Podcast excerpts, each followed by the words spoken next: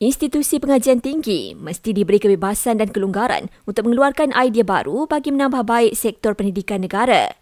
Menurut Perdana Menteri Datuk Seri Anwar Ibrahim, ini akan membantu universiti tempatan bersaing dengan universiti lain di peringkat global, terutamanya dalam bidang baru.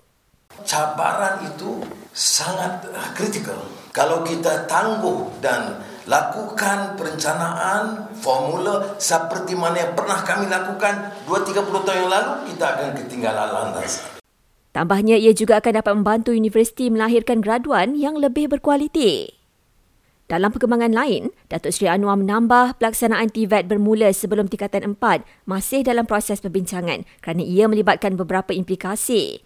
Ini kerana buat masa ini program tersebut cukup memadai dan kapasiti program itu juga terbatas.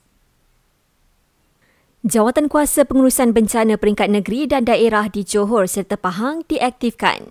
Ia berikutan amaran hujan berterusan tahap waspada dan buruk di beberapa kawasan di dua negeri itu dikeluarkan Map Malaysia tengah hari tadi. Sementara itu, lebih 1,500 penduduk terjejas banjir di Johor dipindahkan dan berlindung di 14 PPS.